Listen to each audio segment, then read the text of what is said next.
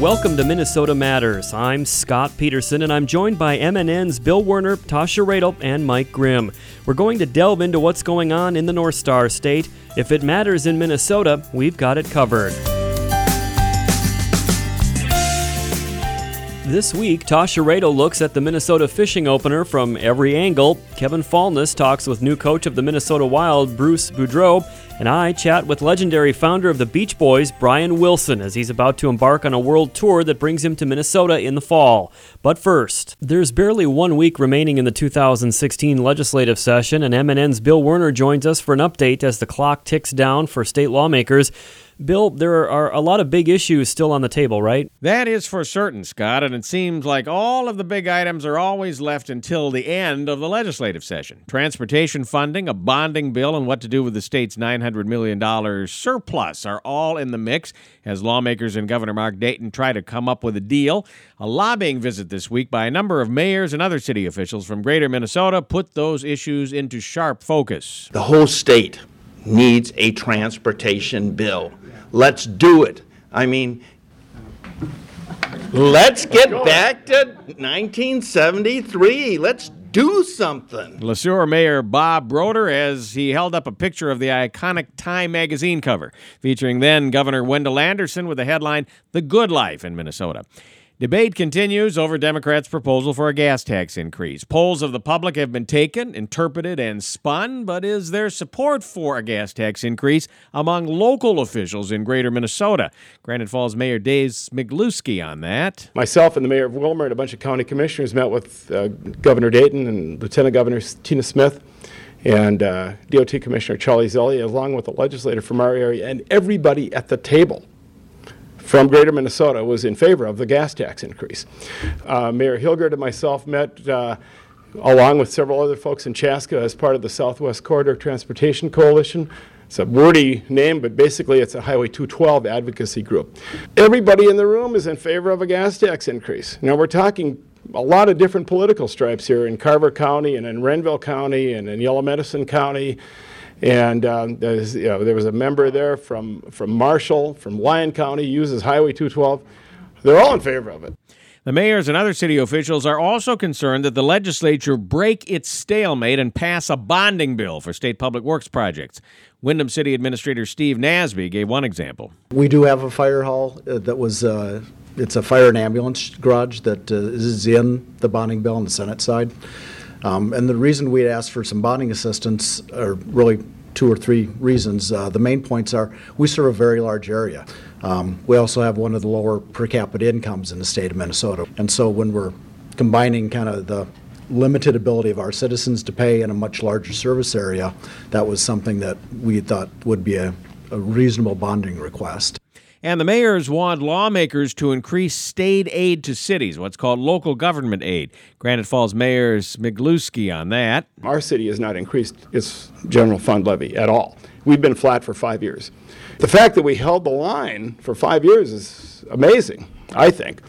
That's not going to happen this year. Just talking with our city manager yesterday about this, and I said, you know, what do you think? And he goes, if we don't get an LGA increase, there's no way we can hold this we're going to have to increase our property taxes. But we are evidence that, that some cities, not all, but some cities held the line, and we even know some cities that decreased their levy because of increased LGA. Uh, if you want to hold property taxes down, increase LGA, please. And let's try to get back to where we had been at one point. Morris City Manager Blaine Hill says that city's property tax levy has not grown much since 2002 because they got a big boost in LGA. So when it comes to LGA, what we do with it is we use it to keep taxes down. And now we're at a point where if we don't get any more, then we're going to have to start raising taxes or we're going to have to start cutting services. So, how will these requests for increased local government aid play when the final deal presumably is cut at the Capitol? We talked with a key player, Republican Representative Greg Davids from Preston, who chairs the House Taxes Committee. Even as a former mayor, uh, we have found that uh, putting more money into LGA does not necessarily mean in, uh, reductions in property taxes. And uh, there's been some studies of that. And what happens is uh, we'll increase LGA, that money will go to other projects, and they try to keep the levy at about the same rate, uh, but it generally doesn't get reduced. But uh, that's fine. They're they're uh, staying their position. That's what it's all about. And Uh, we've got to get into conference committee as soon as we can and see what we can work out. I know the Senate's position is, I think, 45 million. Uh, we're at uh, not cutting any cities other than there are some reductions in cities of first class. We brought them down to a ratio closer to what Outstate is. This LGA issue, how, how does this rank in terms of importance? You know, negotiable versus non-negotiable. I'm not asking you to negotiate the, the, the bill here, but I mean, can you give us a sense of how, how firm a thing this is for the House? Well, you know, our position is going to be greatly changed. Uh, I, the Don't Stop Believing tax bill is about $2 billion of tax relief to middle class and low, uh, lower income folks in Minnesota, a tremendous bill. Uh, but we will uh, be scaling that uh, way back. Uh, but we still want to see what we can do for property tax relief. We want to see what we can do for not taxing Social Security, like very few states do that. What can we do for our veterans? What can we do for our students through 529 plans? Uh, I have a great provision in, in the bill that uh, helps reduce college debt. Uh, we got the family child care tax credit. We've worked with the governor's office on that. I support that. Uh, but we won't be able to do it to the amount in the bill that's sitting in conference committee. But uh, I, most of the issues are scalable. We can cut some of those back, but we do need to get some relief to Minnesotans. And that would take priority over LGA as far as you're concerned? I would say LGA is in the mix. I'm a former mayor. I know how important LGA is to our communities. In fact, uh, back in 2011, when I was first tax rate, a $6.2 billion shortfall. And as chairman, we did not cut local government aid one dime, and we had a 6.2 billion dollar shortfall. So, uh, I'm committing to committed to make sure.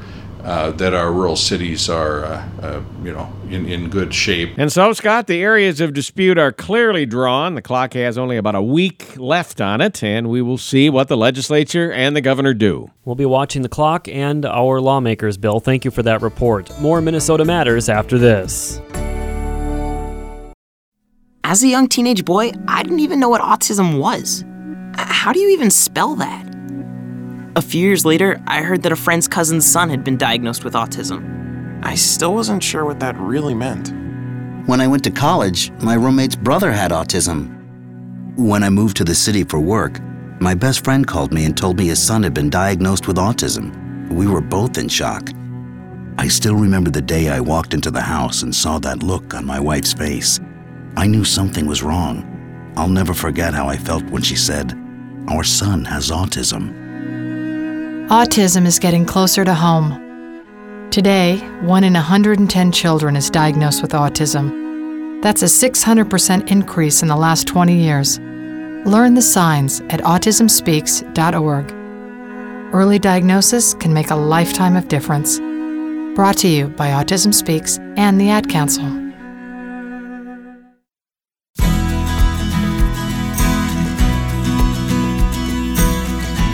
Welcome back to Minnesota Matters. The unofficial kickoff to the summer tourism season is here, and MNN's Tasha Radel has more on the state's fishing opener. It's the weekend anglers have been waiting for the opening of the 2016 fishing season.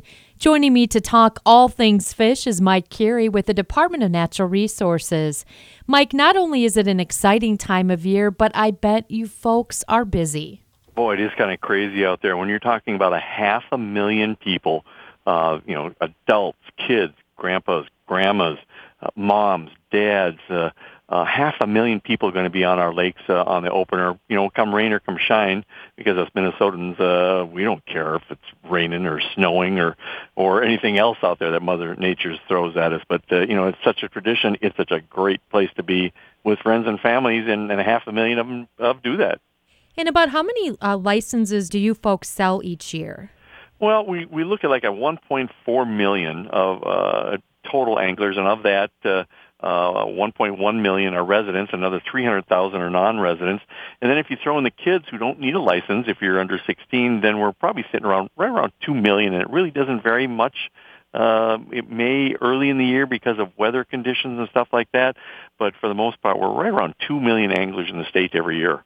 And when you think of all those people uh, hitting the lakes, uh, buying licenses, going to motels, resorts, and I could go on and on and on with the ripple effect, this has to be a pretty big economic uh, uh boost uh, for Minnesota. Oh, absolutely. When we're talking uh, $878 million just in state sales tax. that's an incredible amount. And then when you think about all the jobs that are out there, boat manufacturers, guides, tackle shops, tackle uh, manufacturers, resorts, retailers out there, uh, and all the people the, that that work in these these areas. I mean, we're talking about a huge uh, economic impact here in, in the state of Minnesota. My family's had a cabin on Lake Minnewaska since, oh, I think it's been about since the mid 70s or so. So I have many fond memories of fishing with my dad and then, of course, watching my mom fry them up for dinner. Mike, do you have any memories that jump out at you, especially this time of year? Yeah, I've got so many memories. My dad was from Ely, and uh, I was lucky enough uh, that I lived just uh, south of Mille Lacs on the shores there. And uh, and one of my favorite memories is every year uh, Dad would uh, help us and uh, pick night crawlers and worms. And on the side of the road, 169, with all the vehicles going through uh, my hometown of Milaca, here we are, a couple of kids and a couple other competitor kids. We're all selling worms on the side of the road and making good enough bucks that we could buy our own fishing rods and reels and bikes and stuff like that. So I've got lots of many fine memories and probably some bad knees because of uh, picking all those night crawlers. Well, I'm jealous because we never were, were able to find night crawlers a, as a kid. We always found the skinny ones, but nothing too substantial. Well, Mike, I'm going to try to put you on the spot here. Can you name the state's top 10 biggest lakes? The upper and lower Red Lake at uh, over 28, uh, 2,000, 2,800, 2,800 uh, just over a quarter million acres. There we go. Let's, do it that way. And with Mille Lacs uh, being second at 132 acres, Leech Lake, Winnibigoshish, Vermilion, Kabetogama, Mud Lake, and Marshall County, Cass Lake, Lake Minnetonka, and Ottertail rounding out the top 10 size lakes of in Minnesota. And, you know, do you think people, I guess, you know, when you're from Minnesota, we say the land of, of 10,000 lakes. So is that truly how many lakes we have in Minnesota? No, we have more. Uh, we actually have 11,842 lakes of 10 acres or more. So it's, it's a, uh, it's a huge number. But of those lakes, 5,400 of them are actually managed for fishing. And of those, uh, there's 1,350 walleye lakes. And of that, uh, let's see, is it 250 of them are natural lakes and 1,100 of them are stock. So uh, we here at the DNR are very busy at this time of year, you know, making sure that everybody's got a really quality fishing experience that uh, once they hit once they do hit the lakes. You know, when we talk about a quality ex- experience, uh, fishing is also very important to rural Minnesota. I'm assuming as well, uh, especially when it comes to the economy. Oh, absolutely. Uh, you know, there's uh, uh, 70 million travelers that, that go through the, the state, and many of them are are spending time in small town Minnesota.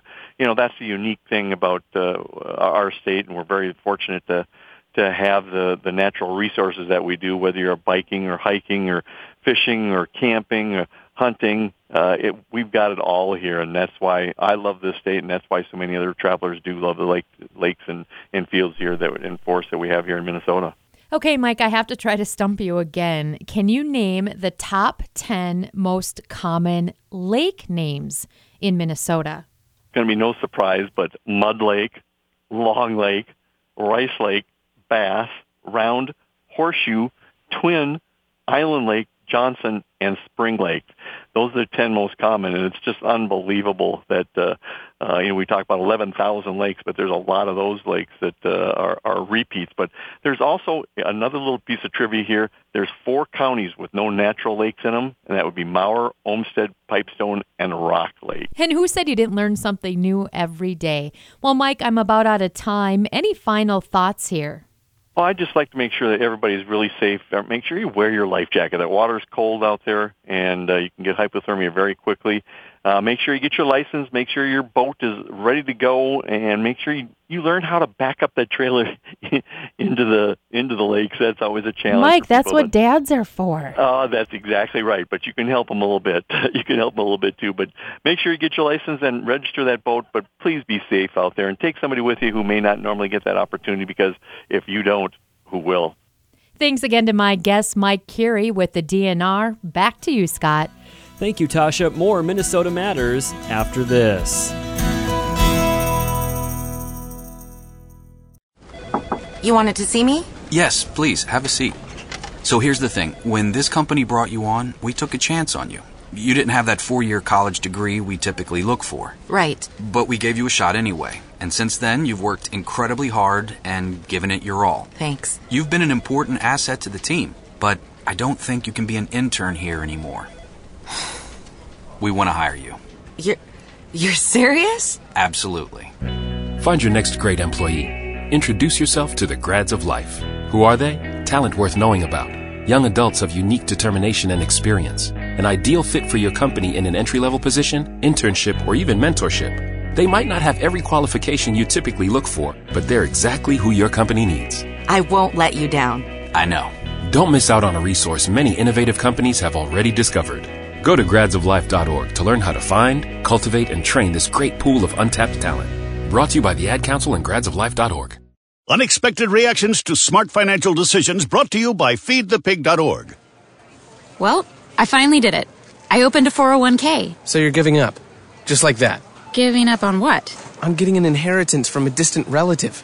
Don't you think if there were a billionaire in the family, we'd know about it by now? Listen to me. We are one phone call away from riding horses on our own private polo grounds. One call from christening yachts, having a butler, using summer as a verb. How do you figure? Look, everyone's got a rich uncle somewhere. It's statistics. So the best thing you can do is just prepare for the inevitable. Right, which is why I thought maybe it would be smart to take control of my finances. You know, start using a budget, get out of debt, set some retirement goals. Budgets? Debt? You watch your mouth.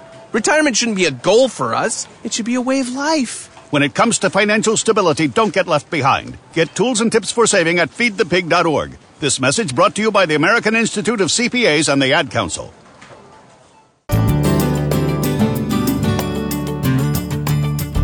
Welcome back to Minnesota Matters. The Minnesota Wild have made an off-season splash with the hire of head coach Bruce Boudreau.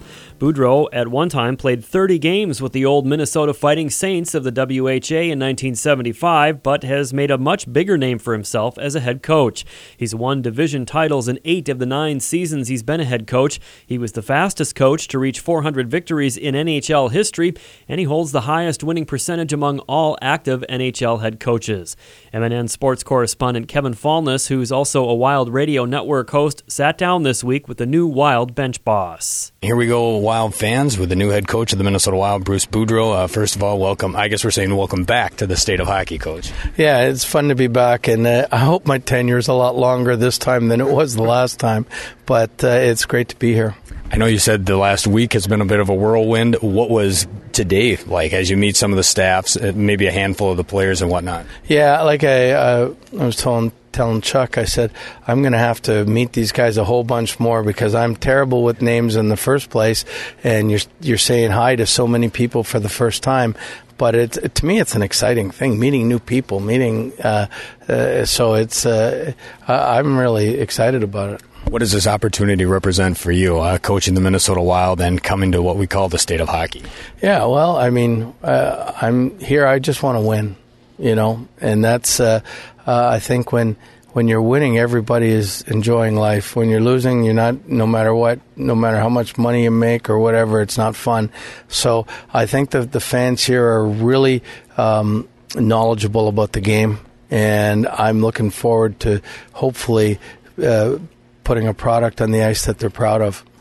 The good thing is, by no stretch of the imagination, are you walking into a rebuild pro- project. W- what do you know about the pieces that are in that locker room that you have to work with, regardless of what Chuck does in the next couple months? Well, I mean, they've got 16 players, I think, that have played uh, at least 16 that are that have been on this team, whether it's last year or last year and the year before, and they know how to win, and they're playing.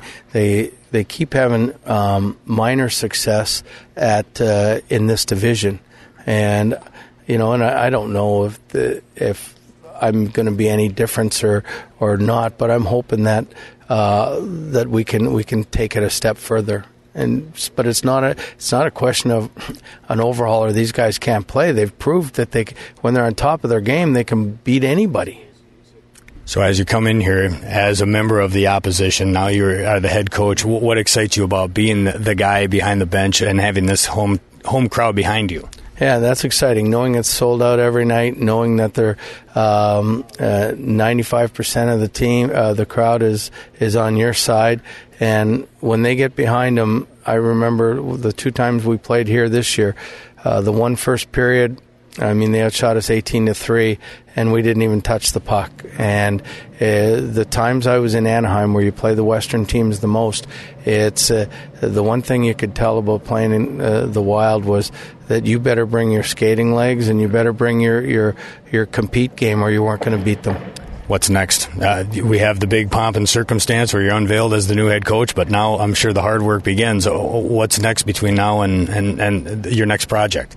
Well, I think, you know, uh, other than the personal stuff of movings and, and getting acclimated and everything, is the, the first, the next step is, is um, I've got a systems tape that I'm going to send out to the incumbents and and uh, it might not be for another month, but I mean, it's they're going to get it, and I want them to understand it. And I'm going to reach out and talk to every player that I can, and hopefully, it, it would be more of a face-to-face talk than it would be over the phone. But sometimes I'm not going to fly to Sweden or Finland or, or what have you, so uh, those conversations might have to take place over the phone.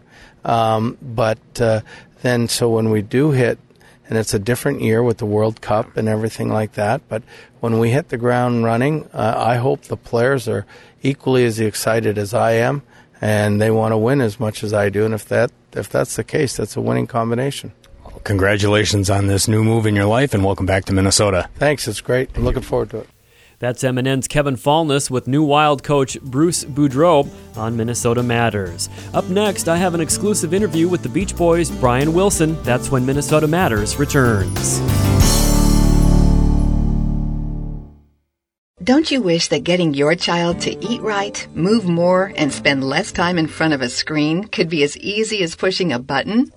It might not be that simple, but you do have more power than you know. And you can maximize that power with proven strategies, tips, and tools from the National Institutes of Health's We Can, or Ways to Enhance Children's Activity and Nutrition program. We Can offers all kinds of resources, including fun recipes and activities the family can do together to show you the way to live a healthier lifestyle. We're not saying it's easy, we are saying that it can be done. Take the first step today. Call 1 866 359 3226 for a free We Can Parents Handbook. And be sure to visit the We Can website at wecan.nhlbi.nih.gov for free information too. A message from the U.S. Department of Health and Human Services.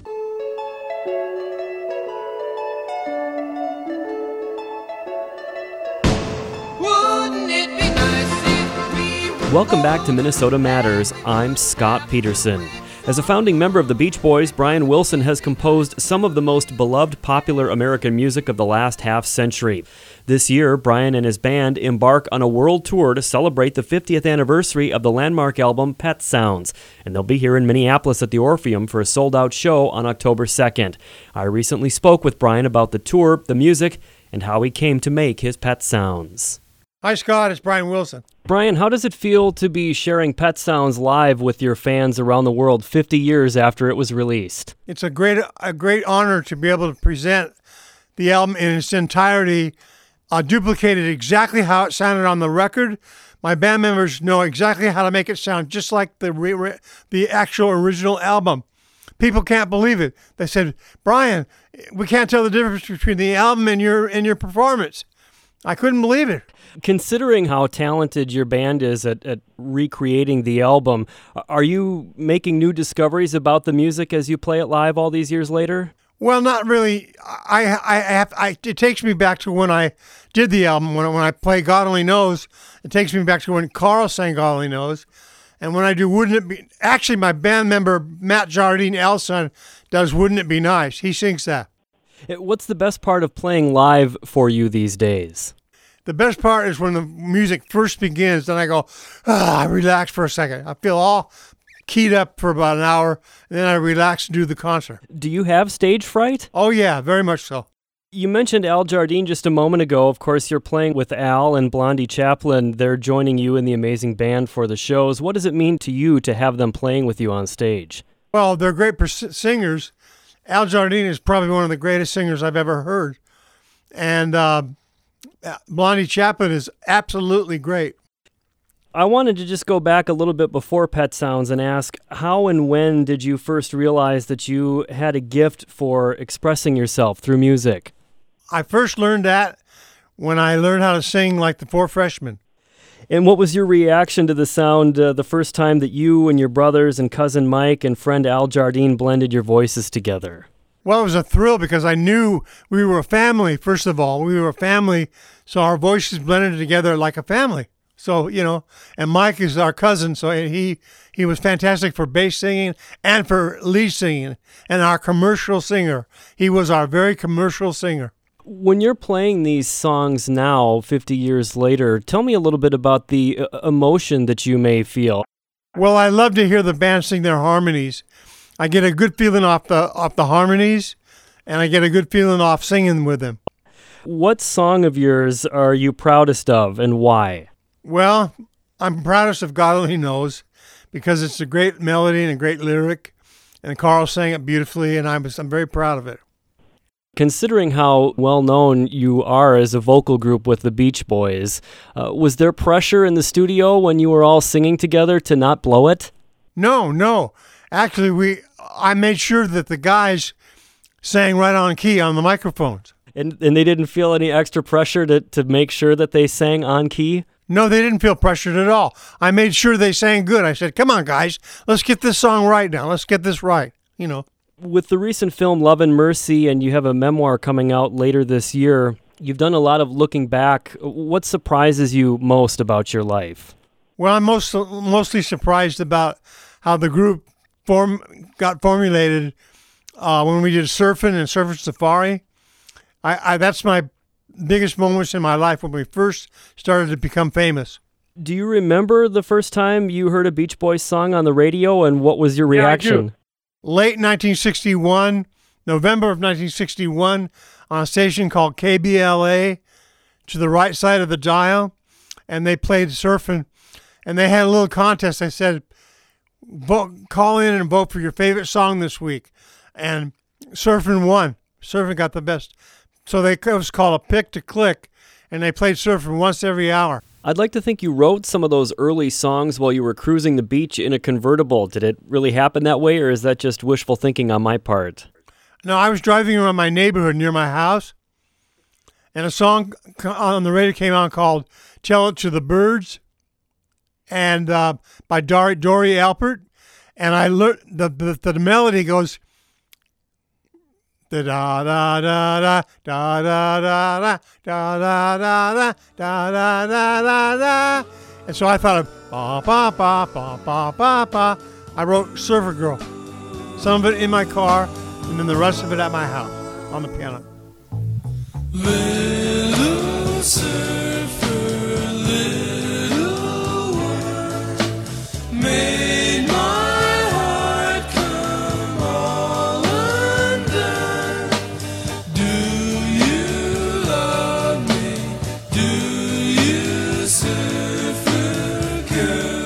So, what does make you happy these days? It makes me happy to hear some of the Beach Boys on the radio, and uh, makes me happy to exercise and stuff like that. You were famously competitive with the Beatles, especially around the time of Pet Sounds. You're just about the only person I can think of that would actually be able to stand a chance competing with the Beatles. Why did you feel that sense of competition with them? Well, when I heard Rubber Soul, I was shocked. I couldn't believe how great that album was. It was a very good album, and I tried to. I was personally challenged to try to make a better album. And do you think that you did that? Uh, in some ways, yeah.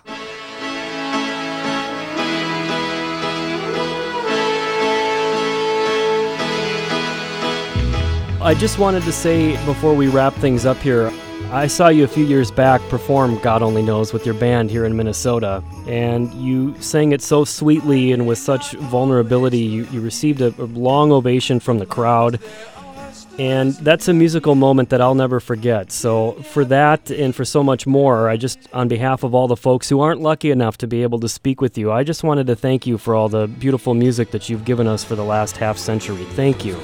Thanks, Scott. Bye bye.